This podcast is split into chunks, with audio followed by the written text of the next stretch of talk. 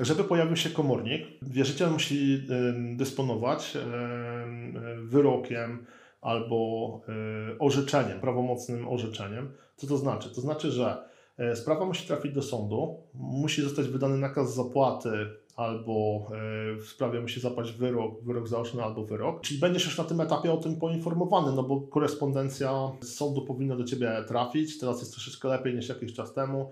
Jeżeli sąd rejonowy, sąd y, czy okręgowy y, Cię nie znajdzie, mm, to powinien doręczyć Ci tą korespondencję z, z nakazem zapłaty, z pozwem czy z wyrokiem zaocznym. Powinien doręczyć Ci poprzez komornika. I to jest właśnie ten, ten kontakt. Tylko komornik tutaj pełni rolę listonosza, tak? Umówmy się. On po prostu ma Ci skutecznie dostarczyć tę korespondencję. Natomiast jedynym wyjątkiem może od tej reguły jest sąd elektroniczny, czyli ten słynny sąd rejonowy Lublin Zachód w Lublinie. Tam rzeczywiście dalej istnieje fikcja doręczeń, ale pozostałe sądy to powinny Cię odnaleźć, tak? I fizycznie powinieneś te, te dokumenty dostać. Więc na tym etapie, etapie windykacji, jeżeli w międzyczasie nie dostałeś nic z sądu, nie ma możliwości, żeby pojawił się komornik. Do komornika jest daleka droga. Jeżeli właśnie przestałeś spłacać albo nie spłacasz powiedzmy miesiąc, no to w tym momencie po pierwsze, jeżeli masz obowiązującą e, umowę, to powinna ona być wypowiedziana.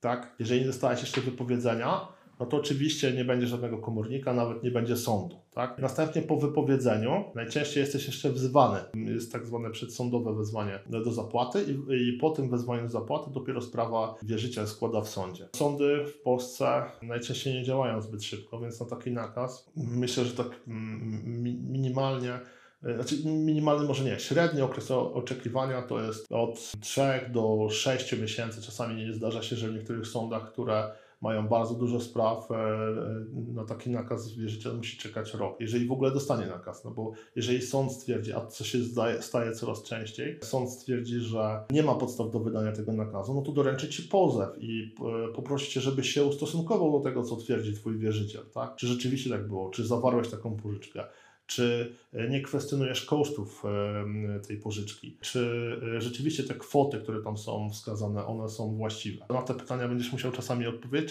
Często jest tak, że sąd e, i tutaj też będę miał dzisiaj przykład. Wprost zapytacie, czy, czy czegoś e, e, tam tak naprawdę nie widzisz w tej umowie. Czyli naprowadzi cię. Czasami zdarza się tak, że naprowadzi cię na to, co może być nie tak w tej umowie pożyczki. Dopiero jeżeli albo nie odwołasz się od tego nakazu zapłaty, tak, który dostałeś, albo e, nie podejmiesz żadnych czynności, zostanie wydany wyrok i on się uprawomocni, dopiero po tym twój wierzyciel będzie mógł wystąpić do komornika. Do komornika z, z nakazem zapłaty i będzie mógł wszcząć egzekucję. Więc widzisz, ta droga do e, komornika, ona nie jest taka, tak, że ktoś dzwoni do ciebie windykator i za dwa tygodnie będziesz miał komornika. Ta droga jest bardzo długa. To trzeba też e, wiedzieć. Jeżeli będziesz to wiedział, to nikt nie będzie cię po prostu straszył komornikiem, że zaraz przyjdzie ten komornik i e, coś ci zajmie. Jeżeli nie było e, prawomocnego wyroku, to nie może być komornika.